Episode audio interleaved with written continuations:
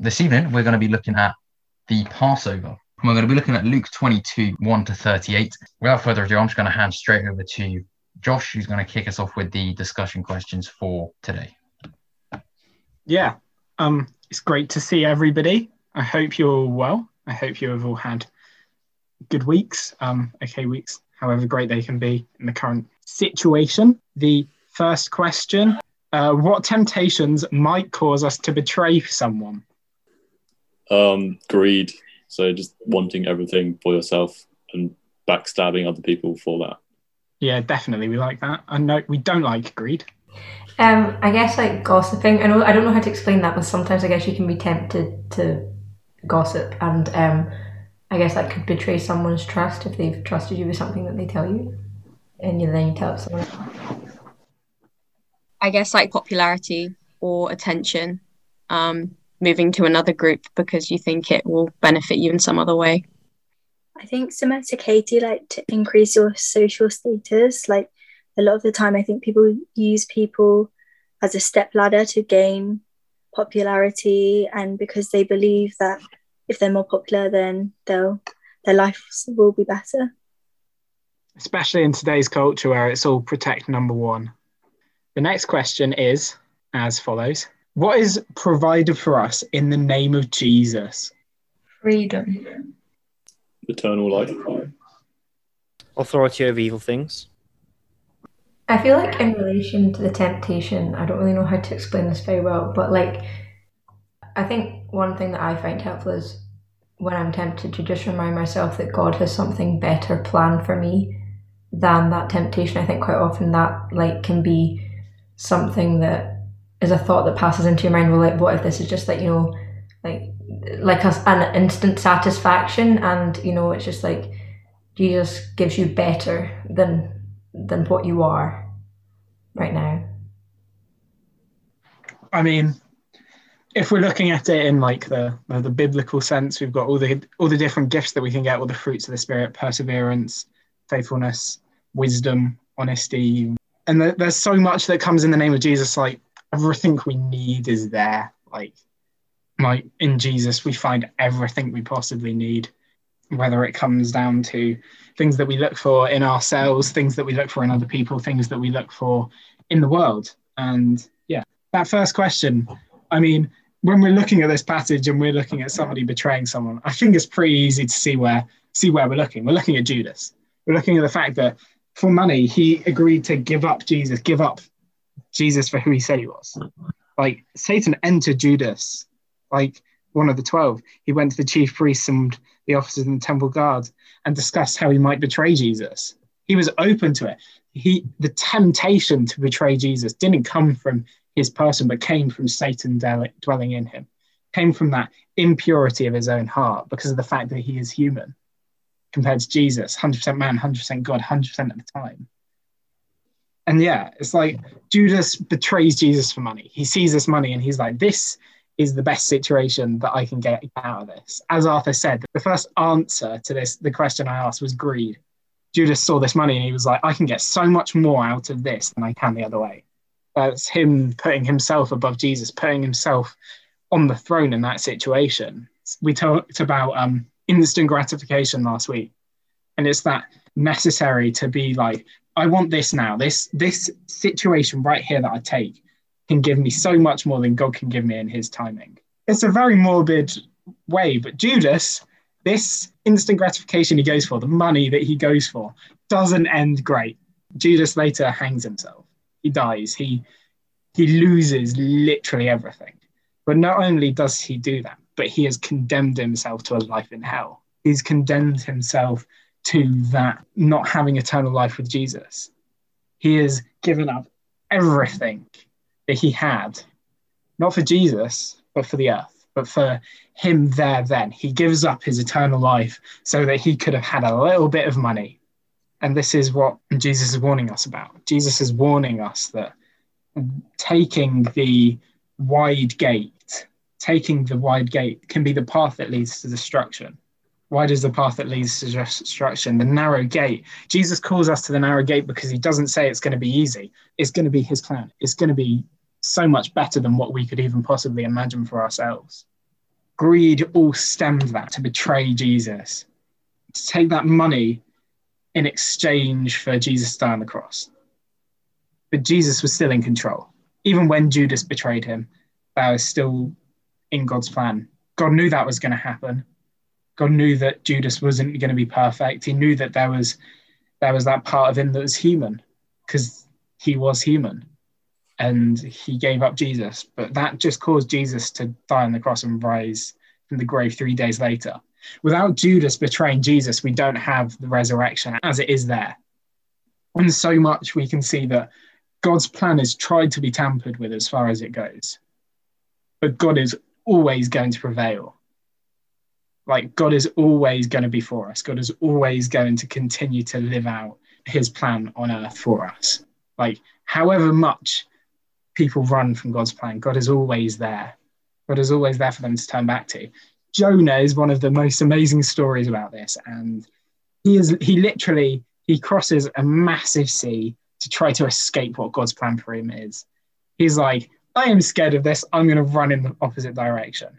And then out in the middle of a massive body of water, a fish swallows Jonah. Jonah lives in it and it takes him to where he's going. Uh, I remember talking about this uh, at my church youth group with my youth leader. We were just having a conversation and we coined it the term God Uber because it takes you where you need to go and it is sent from God. Like the big fish wasn't just a big fish, it was God planned and God breathed. And it was a God Uber because it got him to where he needed to be. And even though Jonah ran away, he still ended up doing God's plan. Even though Judas betrayed Jesus, Jesus still rose from the grave. There wasn't anything they could do to stop Jesus from rising from the grave because that was God's plan. So many times we see that the son will die and then three days later he will rise again. It is prophesied so many times. Uh, it was God's plan. And then the second question I asked was, what does God provide for us? Everything we need is in the name of the Lord. Everything that we could possibly need is provided for us through Jesus. As he says, when I sent you without purse, bag, or sandals, did you lack anything? Nothing, they answered. They didn't lack anything. They could have been like, oh, well, the weather wasn't as great as it could have been. Or, ah, well, you see, we didn't have enough money to go and get a Starbucks on the way back from uh, Jerusalem or wherever they went to.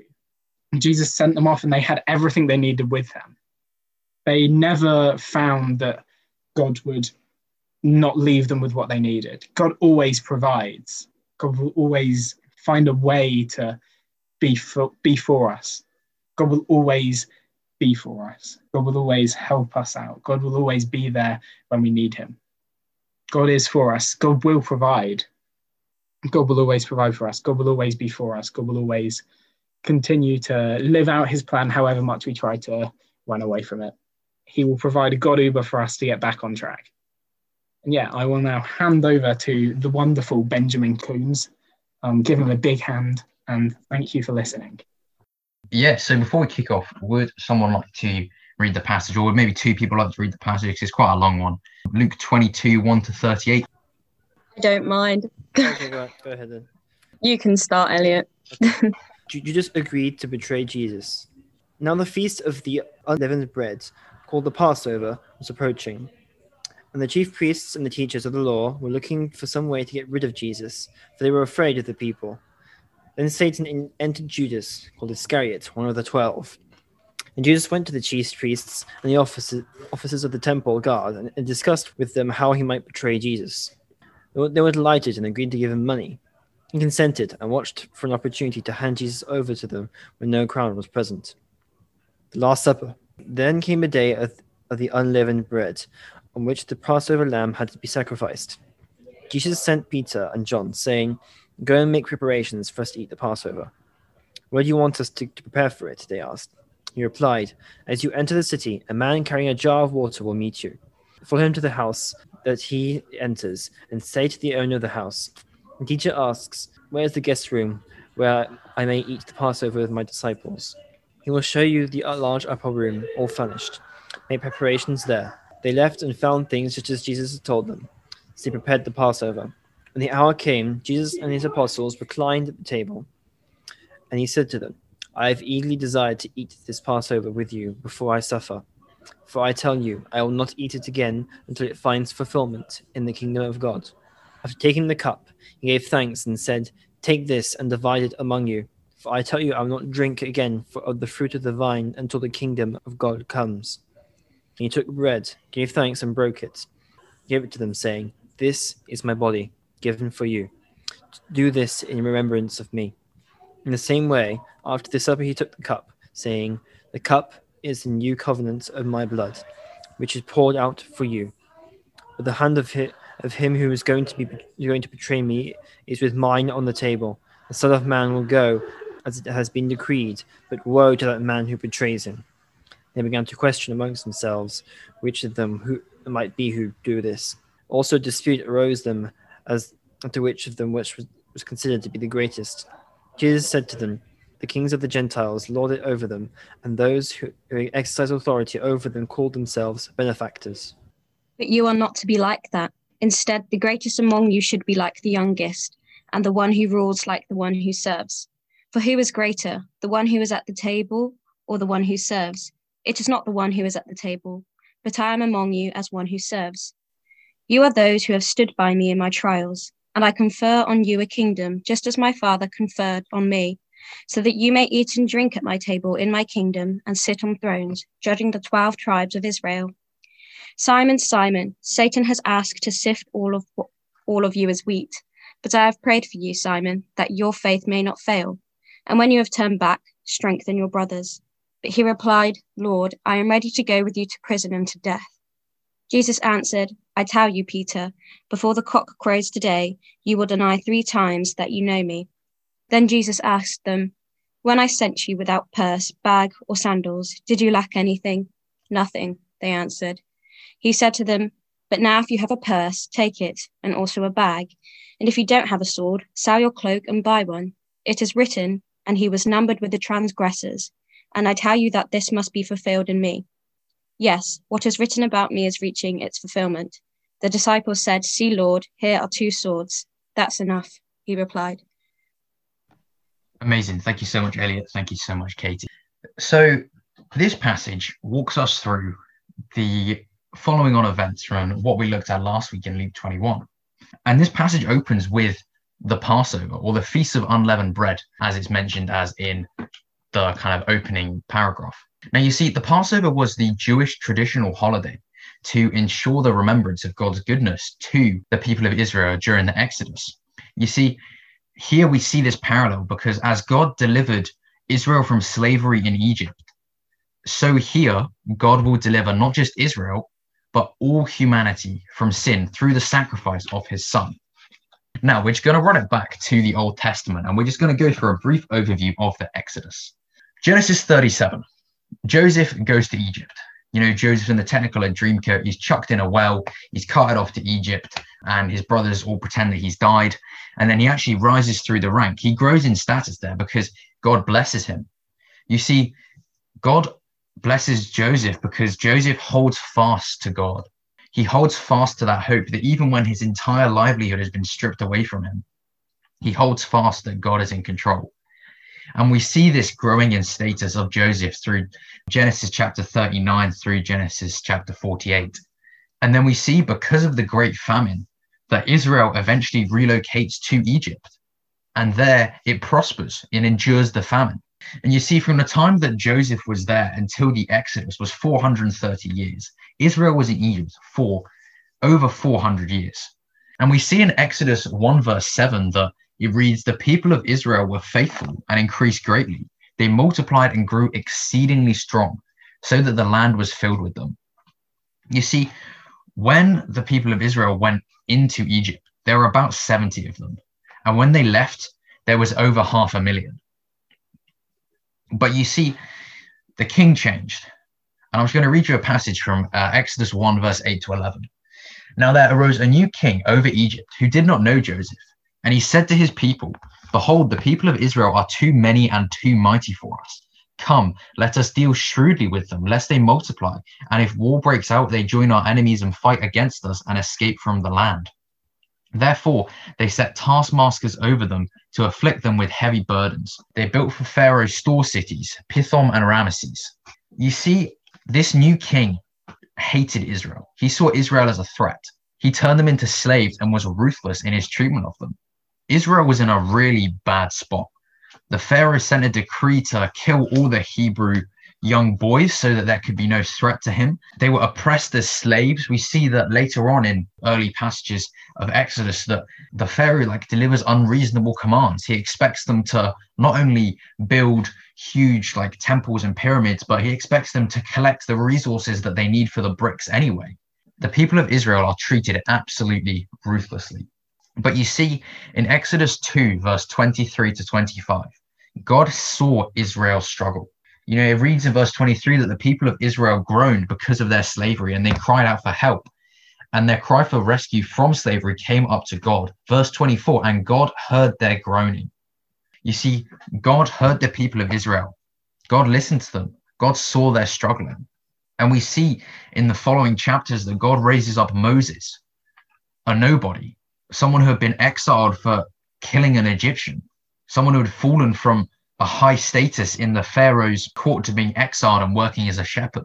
But you see, God worked through Moses to deliver the people of Israel in the most incredible escape story, rescue story, whatever you want to call it, that the world has ever seen.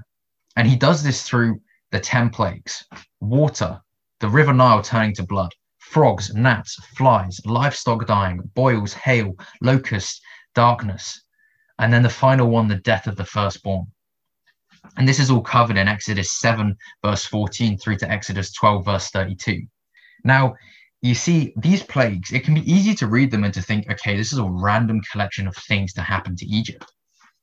But actually, the plagues targeted particular Egyptian deities, not just the people. You see, through these 10 plagues, God wanted to highlight his supreme power and authority over the fictional gods of the Egyptians. It reads in Numbers chapter 33, verse 4 that on their gods also the Lord executed judgments. God is absolutely sovereign. And we can see here that the Lord did the humanely impossible. Throughout all history, no nation has ever freed themselves from slavery. No nation has ever taken that decision to have themselves freed from slavery. It's always been external.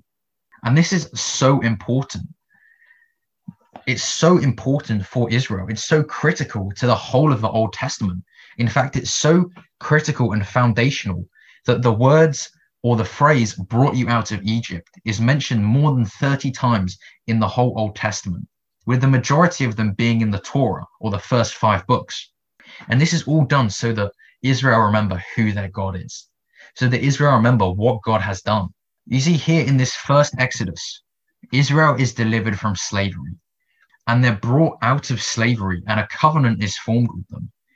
In Exodus chapter 19 to Exodus chapter 24, this Mosaic covenant is formed, the Ten Commandments. But you see, this covenant was not a means of salvation. The law, the Mosaic law, was not a means of salvation in itself, but it was meant to set Israel apart. It was meant to distinguish Israel as a holy people to differentiate them from the pagan nations that surrounded them, to ensure that they didn't fall into the abysmal practices of other nations who would some of which who would sacrifice their children to their gods some of which who used prostitution in their temples as a means of increasing fertility on their land. You see god wanted to set israel apart to show all around the nation of israel that they were god's people and this explains the cycles of blessings and curses in the Old Testament that are taken from Deuteronomy chapter 28 and 29. You see, a covenant was a contract, it was the basis of a relationship. It outlined what the relationship would entail, and it outlined the conditions and promises of that. But you see, this first Exodus, this first Mosaic covenant, is all pointing to something greater.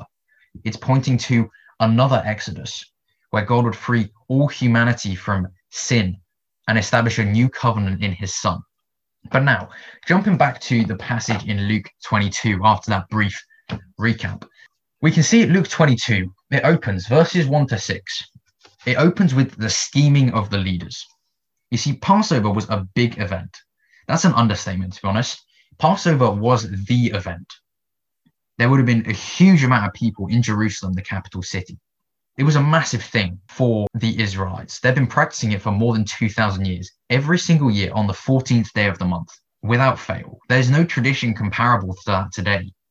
There's no tradition that really holds the significance that it would have held to the Israelites. You see, in verses 1 to 6, the religious leaders are scheming. They're trying to work out how to kill Jesus, and they're very crafty. We can see here in verse 3 that there are bigger factors at play than just us, that we are not alone in this world. Because it reads in verse 3 that then Satan entered into Judas, Judas called Iscariot, who was of the number of the 12.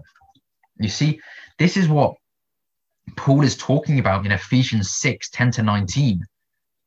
It makes it even more important. I'm just going to read you from verses 10 to 12. Finally, be strong in the Lord and in the strength of his might. Put on the whole armor of God that you may be able to stand against the schemes of the devil. For we do not wrestle against flesh and blood, but against the rulers, against the authorities, against the cosmic powers over this present darkness, against the spiritual forces of evil in the heavenly places. You see, we are engaged in active spiritual warfare. And that's what we see here from this passage. Judas, is entered into by Satan, and he chased the allure of money. He dabbled in sin. He dipped his toe into sin and was eternally condemned. Luke doesn't write it, but in Matthew's gospel, we're told that he agreed to sell Jesus out for 30 silver coins. It's likely that would have been 30 denarii. Uh, so a denarii was day's wage for a, your average laborer, eight hours of work of just doing traditional labor. So he sold Jesus out for six weeks worth of wages. He sold Jesus out for that money. And as a result of his dabbling in sin, he was eternally condemned.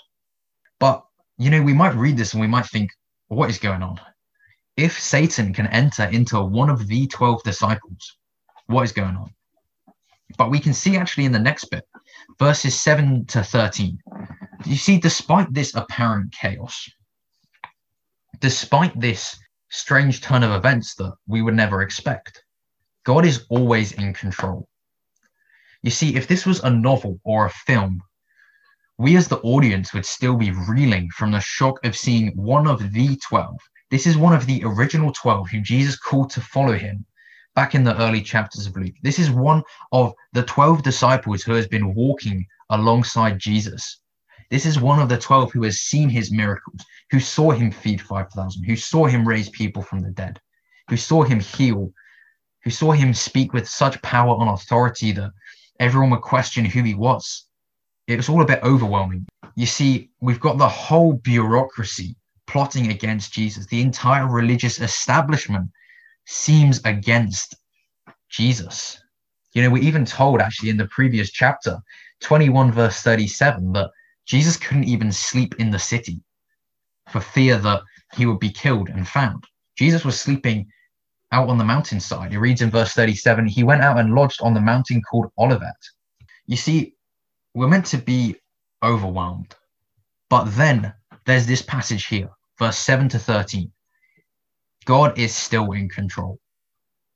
We can see in verses 10 to 12 that Jesus lays out an exact plan for Peter and John, his disciples. It says, verse 10, he said to them, Behold, when you have entered the city, a man carrying a jar of water will meet you. Follow him into the house that he enters and tell the master of that house. The teacher says to you, Where is the guest room where I might eat the Passover with my disciples? And he will show you a large upper room furnished and prepare it there. You see, Jesus is laying out his exact plan.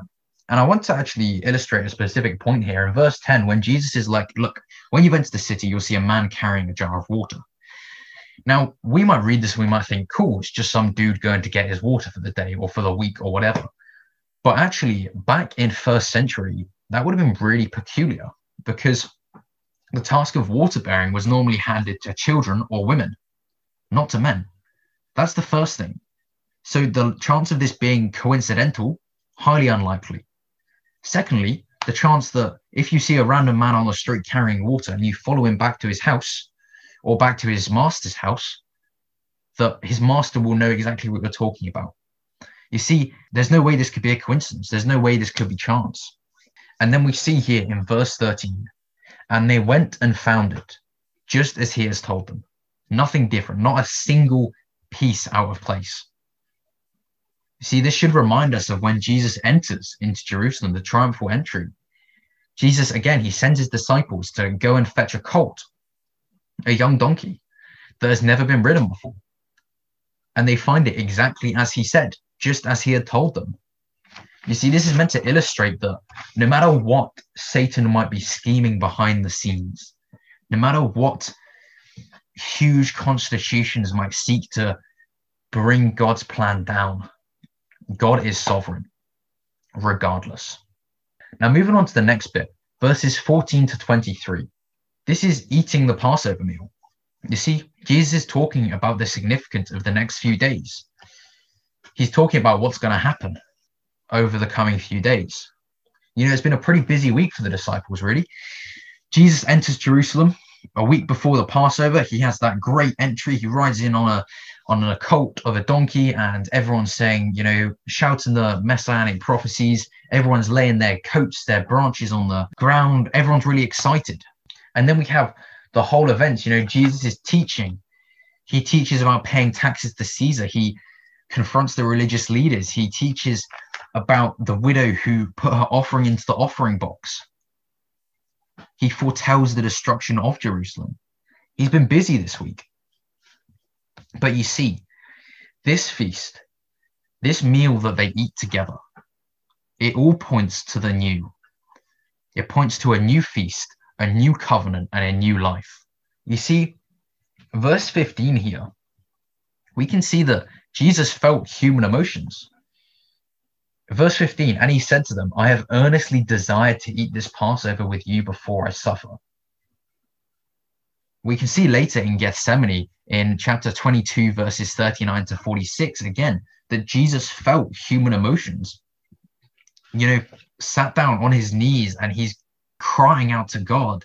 He's saying, Look, you know, if there's another way, please let there be another way. But if not, then I'll go through with it. You see, he knows what suffering he's going to endure over the next few days.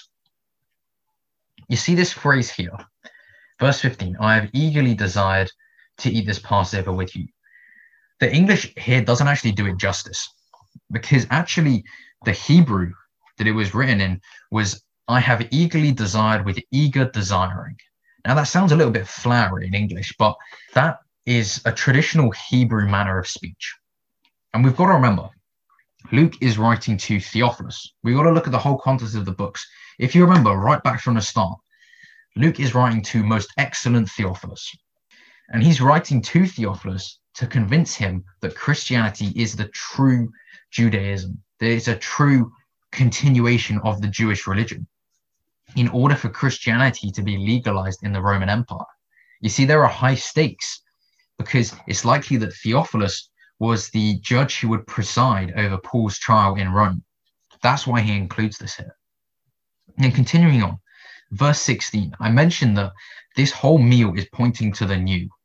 It's pointing to a new feast, a new covenant, and a new life. You see, verse 16, it's pointing to a new feast. Verse 16, for I tell you, I will not eat it until it is fulfilled in the kingdom of God. You see, the Passover that the disciples were eating right now, the Passover that the Israelites have been practicing for 2,000 years, it was a mere shadow of what was to come. You see, in Revelation 19, verse 9, we're told, Blessed are those who are invited to the marriage supper of the Lamb. You see, this verse is in the context of talking about the uniting of the church, who is the bride, with the bridegroom of Christ. You see, the Old Testament includes lots of feasts. You know, if you if you've kind of read through some of the Old Testament, some Leviticus, Deuteronomy, you'll see that there's a lot of feasts. You know, feast of trumpets, feast of this, feast of this. They had a lot of feasts. But you see, these are mere shadows of what is to come. It's all pointing forward to Christ. That's what you see if you read the Old Testament. You'll see that so much of it is pointing to Jesus, even right from the start, even back in Genesis, back with Adam. We can see that the fall of Adam just points to the day when the new and perfect Adam would come to earth. You see, Paul writes in his letters, you know, what Adam lost in the garden, Jesus came to restore. There's this idea that the whole Old Testament is pointing forward. You see, in Christ, we have a better Passover lamb, a better high priest, a grander Exodus. But it's really revolutionary what Jesus is talking about here. He's talking about a tradition that's been going on for more than 2,000 years is going to be utterly transformed.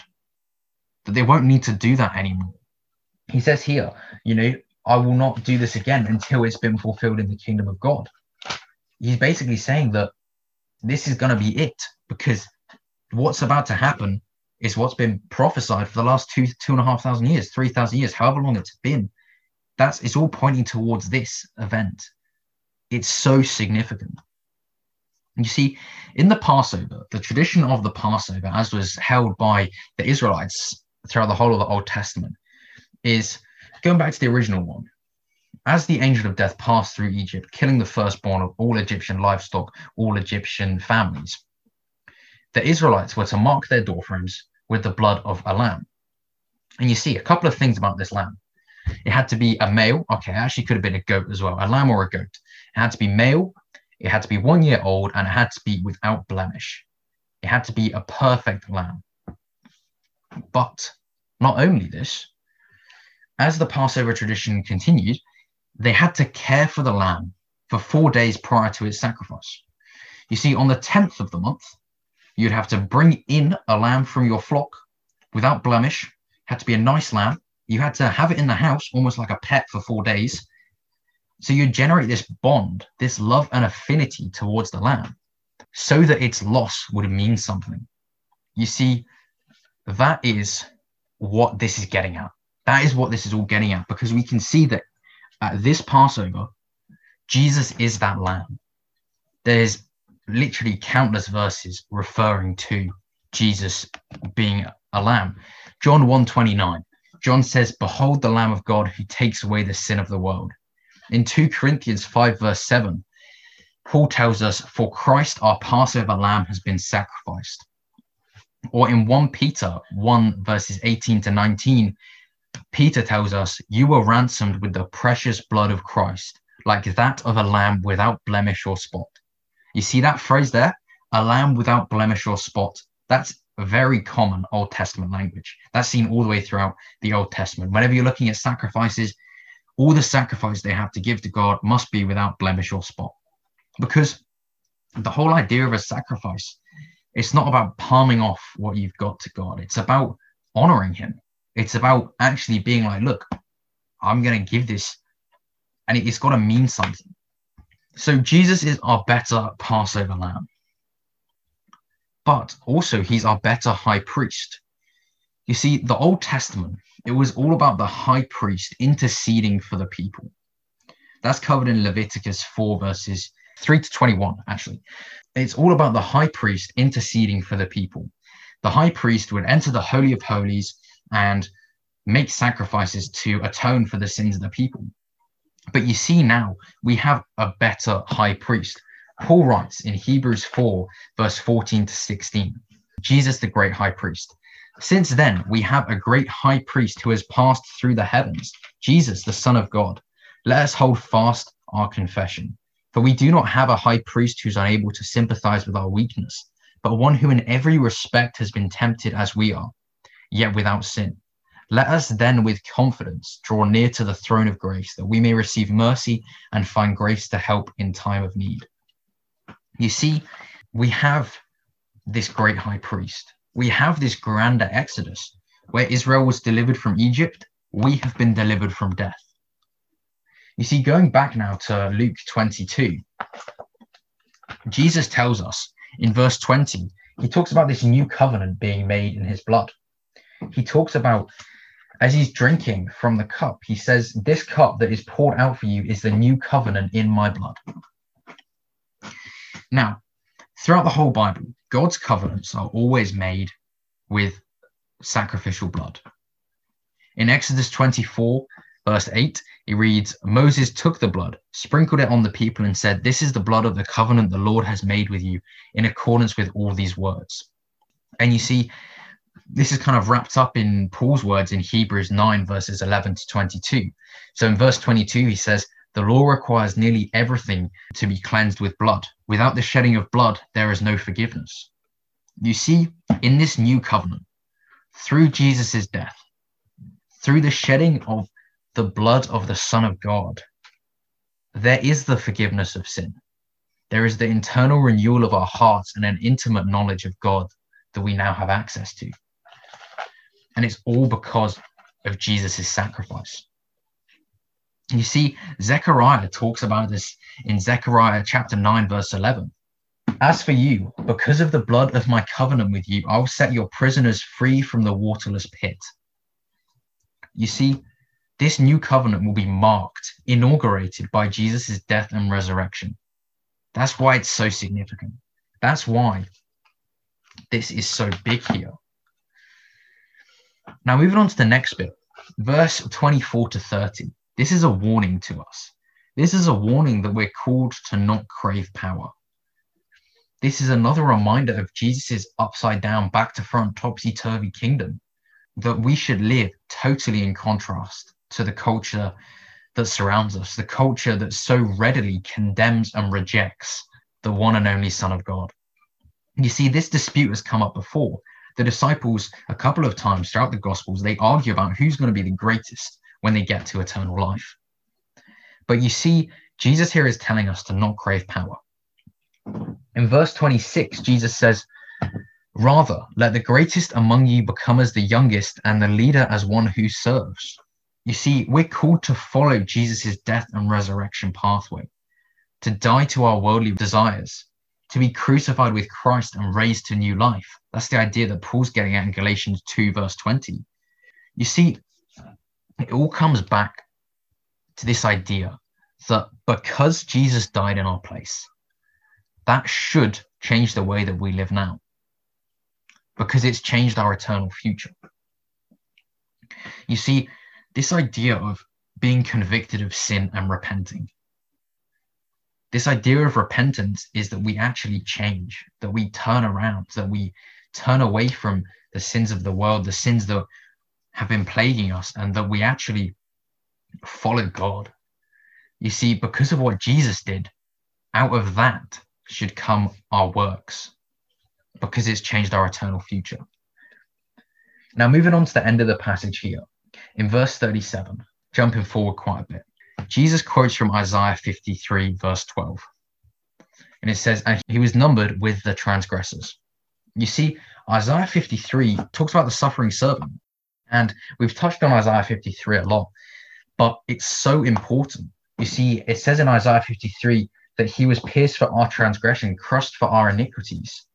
And with his wounds we are healed verse 6 and the lord has laid on him the iniquity of us all and then jumping on to verse 11 by his knowledge shall the righteous one my servant make many to be accounted righteous you see the righteous one my servant that's talking about jesus because of jesus' death and resurrection many that's us can be accounted righteous you see at the first passover god delivered his people from slavery Yet here, through the blood of his only Son, God delivered all who choose to accept that sacrifice of his Son from sin and death, forming a new covenant and giving us new life. And that's all from me. We're going to go to some breakout rooms shortly. But yeah, that's everything for me for this evening.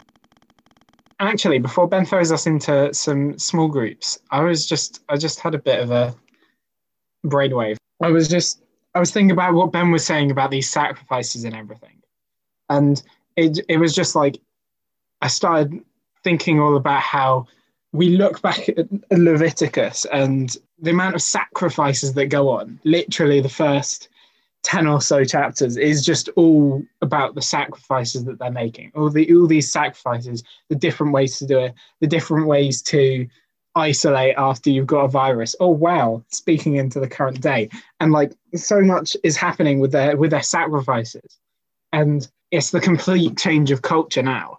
Because we're living in a world where there's no sacrifice needed when Jesus has already sacrificed himself.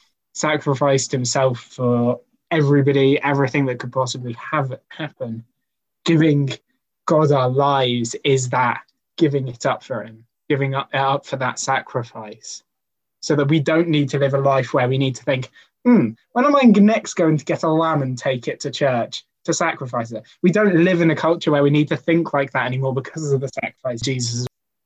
And it is so great that because of the way that Jesus was 100% man, 100% God, 100% of the time, he was able to be that perfect sacrifice, as Ben spoke about so eloquently and so amazingly just now. And it was just so, it's such a, it's such a crazy thing to think that there was actually a time where people had to think like this. And then now we live in a, a world where we're just in a different, complete way of living because of the fact that we do not need to sacrifice, for Jesus has already been that sacrifice for us. Like it's as if there's levels to this game. There's Lamb and then there's Jesus, and it's like it's crazy. And even through it all, he was always working up to be that sacrifice as 100% man, 100% God, 100% of the time.